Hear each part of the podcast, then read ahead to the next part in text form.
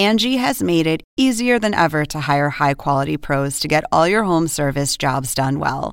Just bring them your project online or with the Angie app, answer a few questions, and Angie will connect you with local pros who match your specific needs. Or book a service instantly at an upfront price. So join the millions of homeowners who use Angie to care for their homes and get your next home service job done well.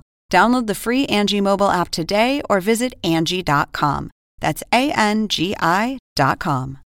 With threats to our nation waiting around every corner, adaptability is more important than ever. When conditions change without notice, quick strategic thinking is crucial. And with obstacles consistently impending, determination is essential in overcoming them. It's this willingness, decisiveness, and resilience that sets Marines apart. With our fighting spirit, we don't just fight battles, we win them. Marines are the constant our nation counts on to fight the unknown. And through adaptable problem solving, we do just that. Learn more at marines.com.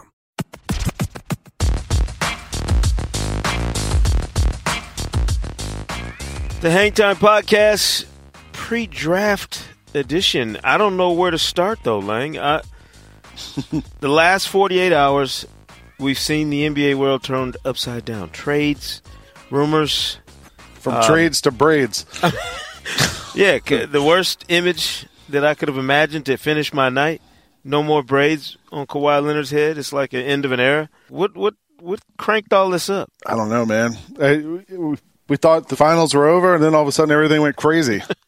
Sekou Smith from the former Hangtime blog at NBA.com. My main man, Lang Whitaker of the now deceased Former. All Ball blog. Uh, listen, I don't even know what happened. I mean, literally one minute I was minding my business, you know, being snarky on Twitter for once, you know, trying to join the rest of the free world and, and uh, playing around on social media. And the next thing I know, the NBA went off the rails. The number one pick now, of course, belongs to the Philadelphia 76ers. Boston trades it for the third pick.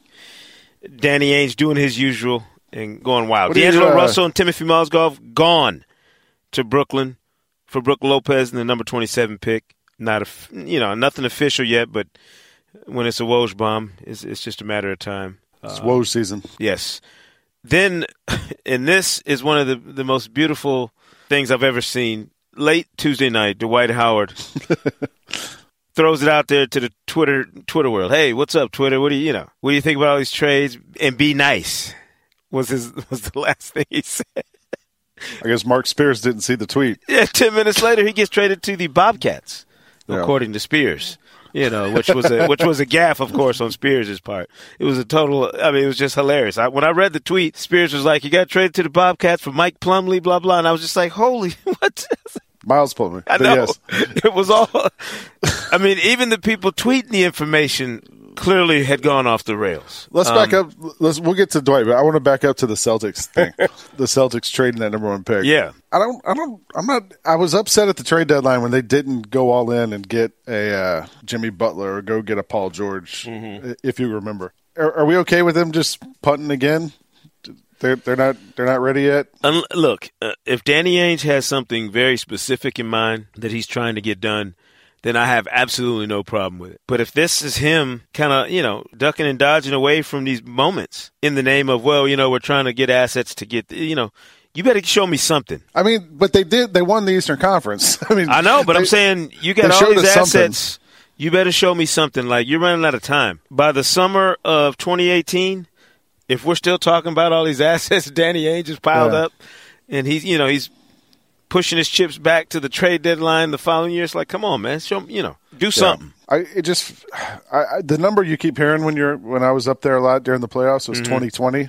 Right? Like that that's the that's the target they're trying to by 2020 they want all this stuff to be in play. I can't wait that long. Who who's gonna wait that long? You, But are I mean, but are you waiting? Like I mean, they did win the conference. They had the best record in the conference. Yeah, and it and, and that got them a whole lot of what beat Yeah. down from Cleveland. So Yeah. I mean, it it didn't amount to anything. Right. In a, in you know, legitimately, I there are talents that'll be in this draft in the 2018 draft that to me you shouldn't have to wait till 2020 to to get what you want. The the number one player slated for next year's draft right now, Right. and I know we're skipping an entire entire draft Thursday night, but if if you're not targeting Michael Porter potentially Right. in next year's draft, you're crazy. Yeah. Like there is transcendent talent on the way before 2020. There's game changing talent available via trade now if you're willing to part ways with some of these assets. But you got to do something. At some point, right? Magic Johnson's been on the job, what, two months? If that. And he just unloaded Timo Mozgov's contract, got rid of Yeah. D'Angelo. I mean, come on, do something now. Do something. I got to get one of them D'Angelo Russell Brooklyn jerseys. All those hipsters are going to love him. It's going to be you, awesome now. it- that you you couldn't have found a better rebound spot for a dude who needed one. I don't care what anybody says. L.A. was not going to be kind to him. The Yeah. expectations to me would have been unattainable for him in a Lakers uniform, and living down some of the gaps of his rookie year would have just been too tough. And it feels like there's a hole at that point guard spot now for the Lakers. Oh, I don't. I mean, I, I'm pretty sure I know who fills that role if if if things go according to plan. You talk. You sat down and talked to him. Yeah, it's a, it's, no brainer. Yeah, it's a no brainer. I was impressed with him. Uh, yeah. I, you know, I, I there's a Q&A up on NBA.com right now, but I it's so hard to separate Lonzo Ball from like all the sound and fury around Lonzo Ball. Right.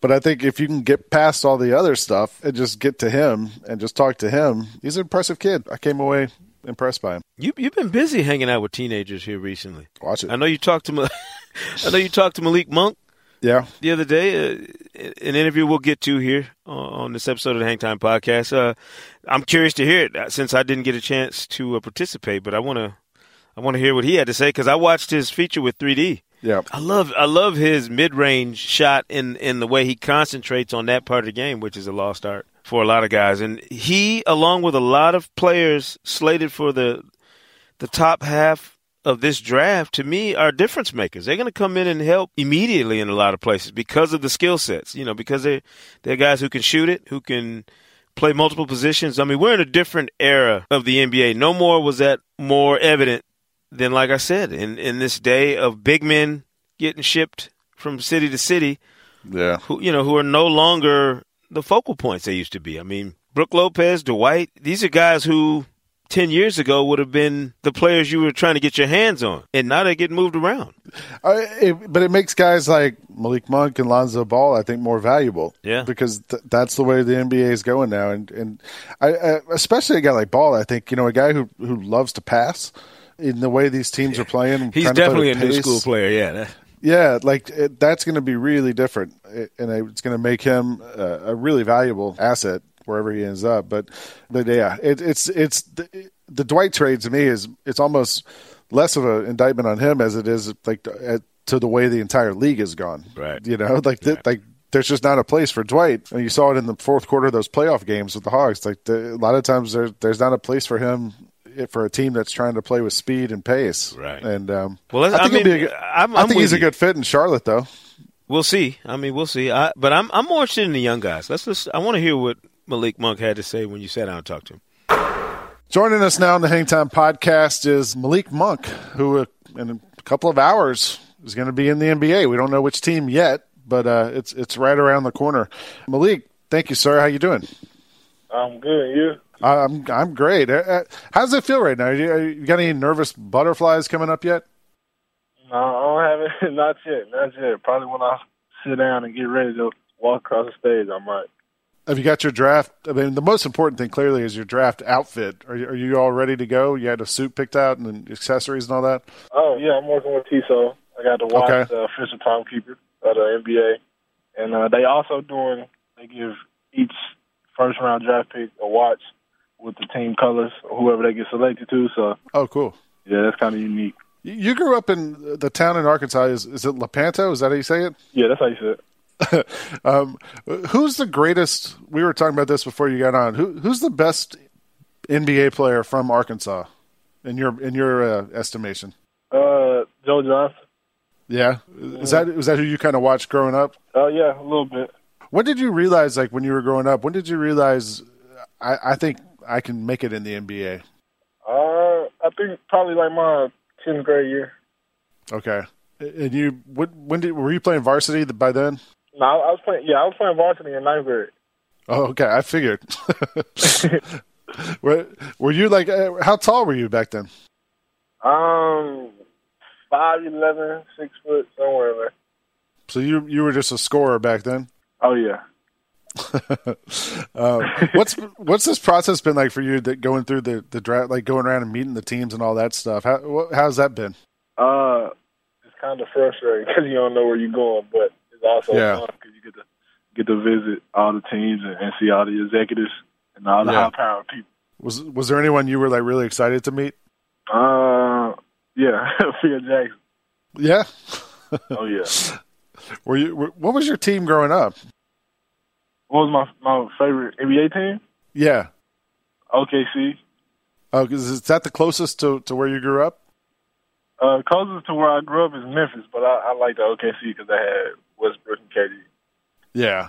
Are you the type of person like? Do you sit down and say, "All right, you know, next year I'll, I'll make it to the NBA. I'm going to set some goals for myself," or you just kind of take it as it comes? Yeah, uh, you always got to have some goals to, to see where you are. So yeah, I, I set a couple of goals. What do you want? You want to tell us what they are? Or are you going to keep them to yourself? Oh yeah, um, uh, I want a rookie of the year. I'm trying to I'm trying to get that for sure.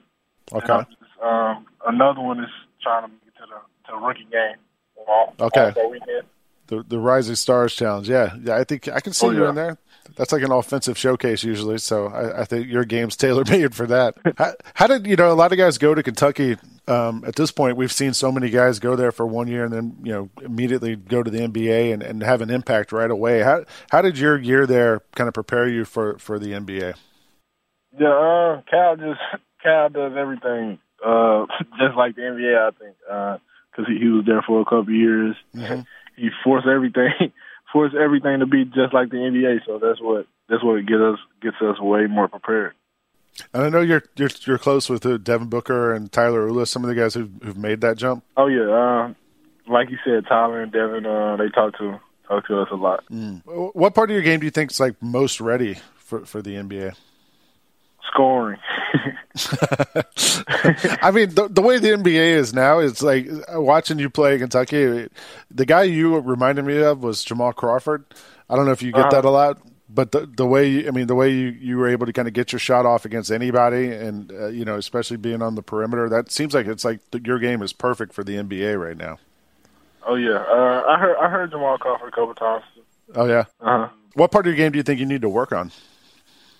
Strength. That that's for sure. yeah. Uh huh. when when the, whatever team it is that, that drafts you on Thursday night, um, what do they know that they're going to get? Oh, a winner. Anybody, somebody that's going to compete to win. Okay. Last thing, uh, Thursday night, NBA draft, you, you get across that stage. Um, are you going to be feeling like, what do you think? Relief, happiness? Uh, you kind of just be glad to be done with this last couple of weeks you've been through? Oh yeah, relief and happy. Okay. well, uh, we we wish you the best, Malik, and uh, appreciate you giving us a couple minutes. And um, looking forward to seeing what the future has in store for you. Oh yeah, no problem. Thanks for having me. All right, thanks, Malik. Uh huh.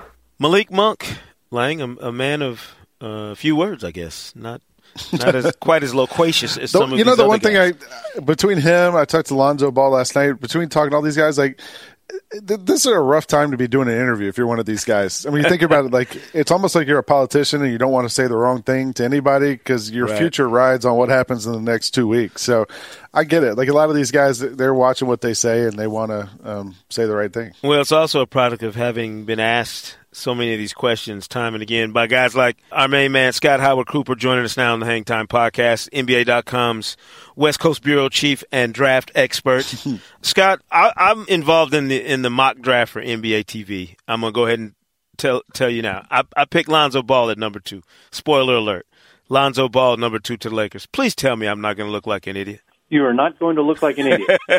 um, I I think that would have been the case anyway. Uh, one thing I've said from the very beginning uh, was that Lonzo Ball was not nearly the done deal to the Lakers that most people had been assuming, especially ever since lottery night and, and the Lakers ended up at number two. But he has been the guy to beat. It's Right. been his game to lose, and that has been the case all along, and that's something that front offices believed as well. So while I have always maintained that Aaron Fox was in the conversation and Josh Jackson was in the conversation, Uh, I always stayed with Lonzo Ball at number two, and I think that the Lakers trade, yeah, dealing D'Angelo Russell, really locks it in. Probably it, it just went from about 98% to 99.99%, that, right. uh, especially after that deal that this sets up perfectly for Lonzo Ball. Right. I, I, was talking to him sort of as the news was coming out about the trade, and uh, as I was leaving, I said, "Hey, did you see the trade?" And he just kind of gave me a little smile. Um, so I think he, I think he, I think he probably saw it the way we did too. So, but after that one and two, Scott, it feels like that's where this draft starts to kind of get a little more to me at least it looks like it's a little less certain. Um, it, now that the celtics are down at three um, i know you have them uh, looking at josh jackson from kansas. Is that locked in or is it still from kind of three down is where it gets a little more questionable? Not locked in but i would say that's a likely um, yeah. wouldn't be the big, wouldn't be the biggest shock ever if they if they decided on De'Aaron Fox uh, maybe give Jayson Tatum a look but I would say it's a pretty strong lean uh, towards Josh Jackson. I would say that's a uh, that's a probably um, that that there's a good chance that'll happen. And I think then things really get interesting at, at four with the Suns. One thing I would say about the Celtics as well, I'm not convinced that they're done dealing. That hmm. they could, just as they looked uh, to turn number one into assets and possibly a veteran, number three's in play in the very same way. That I think that because it's such a good draft, even though it's not number one and doesn't come with that big spotlight, that I think that because the draft is so good, especially at the top this year, that there's that there will continue to be a lot of interest in number three. And so I'm not uh, I'm not ruling out the possibility of a Boston trade, but if if the picks turn out the way they are now, and the Celtics are at three, I think they do Josh Jackson. I think at four, it's Jayson Tatum or De'Aaron Fox. Uh, obviously, the Suns have Eric Bledsoe, but if you're Phoenix and you're sitting there and you're saying we think that De'Aaron Fox has a chance to be great, yeah, and maybe maybe Eric Bledsoe's uh, high side is that he can be very good, and never be an All Star, but we think that De'Aaron Fox can be an All Star seven times in the next in his career, then you go ahead and you make that trade, even though you have Eric Bledsoe, and then you have a trade chip in Eric Bledsoe. So uh, I think that uh, Jayson Tatum or De'Aaron Fox goes four, and then whichever one of those guys doesn't go four ends up five to the Kings. Hmm. Uh, talking all things NBA draft and new world order around the league with uh, man Scott Howard Cooper.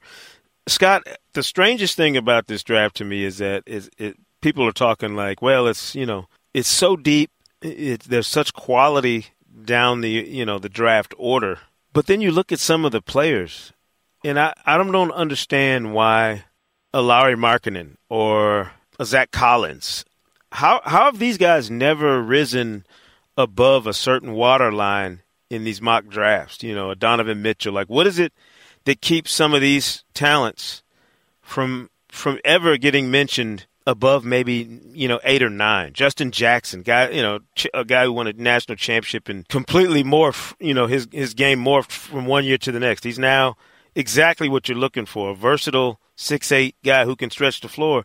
How how have these guys not been able to crack that top seven or eight in most mock drafts? I think it's more circumstances than anything. I don't think it's uh, a knock on them. Mm-hmm. I just think that the draft this year especially the top five or six, is so good right. that if this were a year ago, for example, uh, I think a guy like Markkanen uh, would be in the conversation at, at five or six or seven.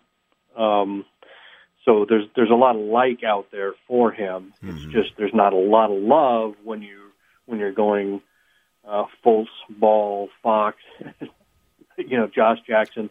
It's more that those guys are really good yeah. than it is that there's not that many people that think that Lauri Markkanen or Zach Collins have a chance to be good because they do. And the other thing is is that it's the value of a point guard. Right. And it's a position thing that you know what it's nice to have a big who can shoot. We all know the game is going that direction. If you're a, a stretch four and you're making buckets and that's that's Markkanen, and uh, Zach Collins has, has shown that he can have a really nice offensive game as well at at power forward. Uh, there's an appeal to that, but if you're a point guard that has the ability to change games offensively and defensively, a guy like De'Aaron Fox with his speed, uh, Markelle Fultz with his ability not only to be a playmaker but to make baskets, to be a shooter.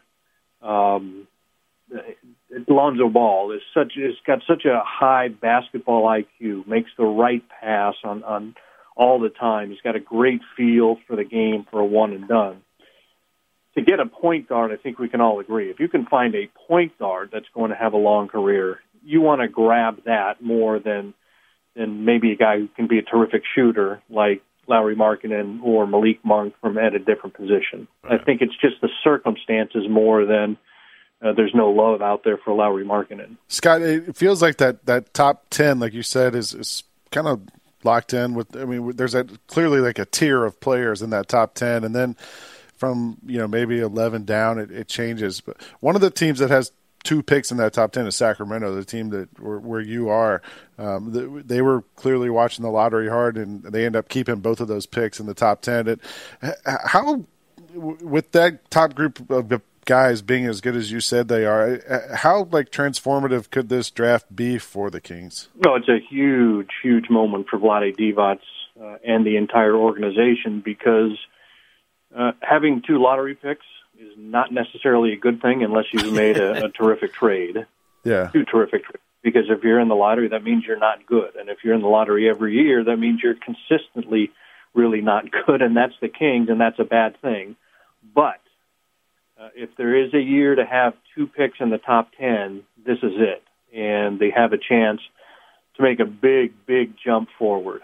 Uh, if you take the second half of the season that Buddy Hield had in 2016-17, and you pair him with two good prospects or very good prospects this year, you have a chance to bring over uh, Bogdan Bogdanovic from Europe, and he's a guy that – is a terrific shooter and probably doesn't start, but a lot of people seem to think that uh, can be a really good rotation player, can certainly contribute uh, and and help a team go from bad to good. Uh, Skal Labissiere had some encouraging moments the second half.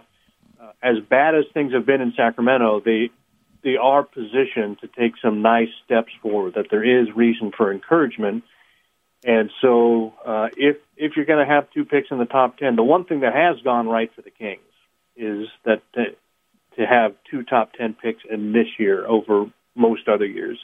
Uh, Scott, we got a uh, technical glitch here. I'm looking at uh, your mock draft. DJ Wilson is not in the first round. What? did you not get my check? Don't you know we got to have a first rounder for Michigan every year? What, I mean, How I, how's this possible? You know I, I, I should have written that question down because I knew something was coming along those lines. I should have I should have put it in the mail and mailed it to myself just to open it and said, "See, I told you it was coming." Um, no, I mean, but him yeah. along with a lot of other guys, T.J. Leaf from UCLA. I, there are a lot of long, athletic guys, you know, with tons of of ceiling that I really like in this draft. So, I are those the guys when we hear, you know, we all talk to executives who tell us how deep this draft is are, are those some of the guys they're talking about when they say it's a super deep draft and you're going to be able to get a quality talent late in the first round, well into the second round of this draft? Exactly, exactly. And I, I think when the real depth is when we talk about, as Lang mentioned, that top 10 mm-hmm. that uh, everybody seems to feel like it's pretty set there. That that's that that's a really good top ten. The guys are who are going to go ten and twelve this year would have gone six or seven a year ago, and that's right. a good sign but it's also when you get down to the late 20s and early 30s, and you're talking about guys uh, like DJ Wilson and uh, Derrick White and Frank Jackson and Kyle Kuzma, uh, that these are guys that maybe in other years would have been 23, 25, and uh, really have a chance not only to kind of hang on and maybe make a team by going at the end of the first round, early in the second, but have a chance to become contributors. Not necessarily right away. These are guys. Some of these guys are going to get to know the D League cities pretty well uh, for for a year or so.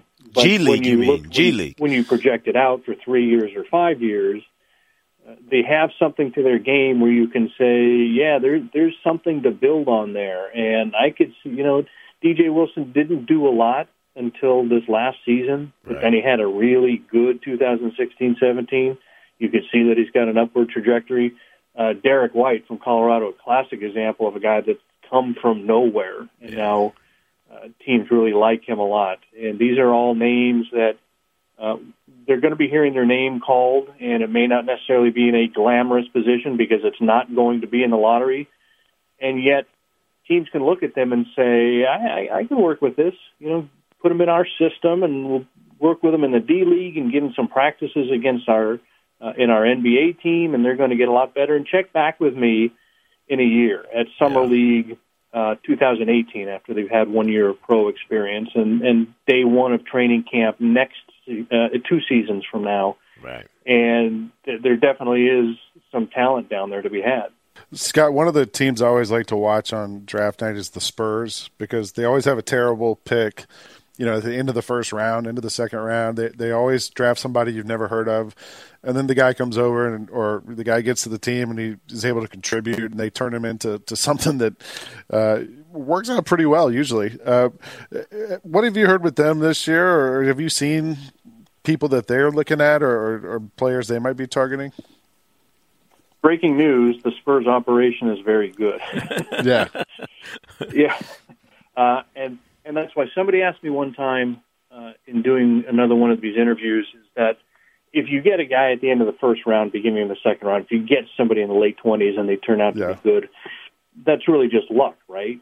That you just have to hope somebody's there and that you're throwing darts against the board at that point. And I said, well, no, certainly there's a little bit of luck involved that, that enough teams have passed on a guy that he's still there for you to take. But no, it's not luck. That there's a reason why uh, some teams can do well picking so late, and that's because uh, guys like with R.C. Buford as as the top guy in the draft, and then Gregg Popovich gets involved closer that it comes to the pick.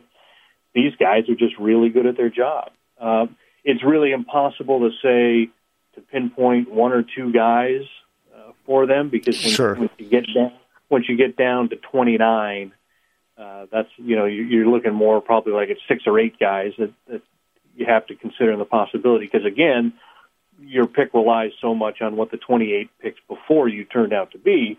Right now, I have Tyler Lydon uh, from Syracuse. Again, I uh, like him. stretch four, as we've talked about before. Uh, he's a guy that can give you offense. Jordan Bell from Oregon is Like kind of the other too. side. He's Yeah. a guy that can make a real impact defensively. Uh, that's a name that's going to come up there. Some of the other guys that we've mentioned, I wouldn't be surprised to hear Derrick White come up. Uh, that that's another option there. Uh, one thing that the Spurs, it, it's not just that they make good picks; they do such a great job of developing their players that they can take guys either that uh, a ton of other teams passed on, or maybe that everybody passed on, and grab a guy out of the D League. Uh, maybe get somebody who is a uh, was an undrafted free agent, and they take them and they develop them. Um, and now I know that, that they really have high hopes for uh, Dejounte Murray, who was picked at the end of the uh, end of the first round a year ago, and now could turn out to be a nice contributor. So, yeah, I, I like your thinking, Lang, that no matter what the pick is, you got to watch what the Spurs do, and Yeah. you're going to give that you're going to give that number 29 pick more of a chance of working out than the number than if a lot of other teams were picking at 29 just because not only the evaluation not only the selection itself but it's what they do with the guy once the pick is made how they uh, their assistant coaches their D league system how the entire Spurs operation develops these guys once they've been picked. Scott, do, do the Golden State Warriors enter into that category now as well with the quality of picks that they've made up and down the draft board? You know, not necessarily all high lottery picks. Draymond, a second round pick. Patrick McCaw, to me, uh, turns out to be a much better pick than I realized when they selected him. Draymond. Um, yeah, I mentioned him first. I mean, that's what I'm saying. Like, do these guys I wasn't listening. push to you. the Warriors into that category as well? Yeah, I don't know that, that you put them quite with the Spurs yet because Mhm. the Spurs have been doing it for forever and a day, and it's still relatively new. We're talking, you know, four or five years with the Warriors, but Right. uh, there's no there's no question that they have a nice track record going. That when you get Draymond that late. And, and I'm glad you mentioned Patrick McCaw because he's a guy that didn't get a lot of run, didn't get a lot of attention, I should say, this last season, and yet made a nice contribution. Yes. Uh, not only they used him to fill in when uh, when Kevin Durant was hurt in the second half of the season, and he produced. And you look up and it's the finals, and the first half, and it's a close game. And who's being sent into the game? The second round pick. yeah. I, yeah. So so that's a step in the right direction uh, in terms of their reputation. I think that anything, any positive that anybody wants to say about the Warriors front office, I will second. That they do such a great job in a lot of different areas: cap management, uh, talent evaluation, uh, and also getting these guys late, which is what it takes. And now it's it, it's obviously not always going to work out. Uh, there's been times where they spend a lot of money to, to get an extra pick, and the guy didn't work out, and things like that. But that's going to happen to everybody. Sure. Uh, I th- I think that that uh, the Warriors are named to keep an eye on uh, on Thursday night, even though they do not have a pick, because I think they're going to try to jump in mm-hmm. uh, probably early in the second round. I don't think they're going to mess around with the first round at all because they need to they want to stay away from the salary cap uh, obligation that's going to come with a, a three year commitment, right? A multi year commitment with a first round pick. But I think that I think that you're going to see them try to get in there in the 30s, maybe the early 40s. Right.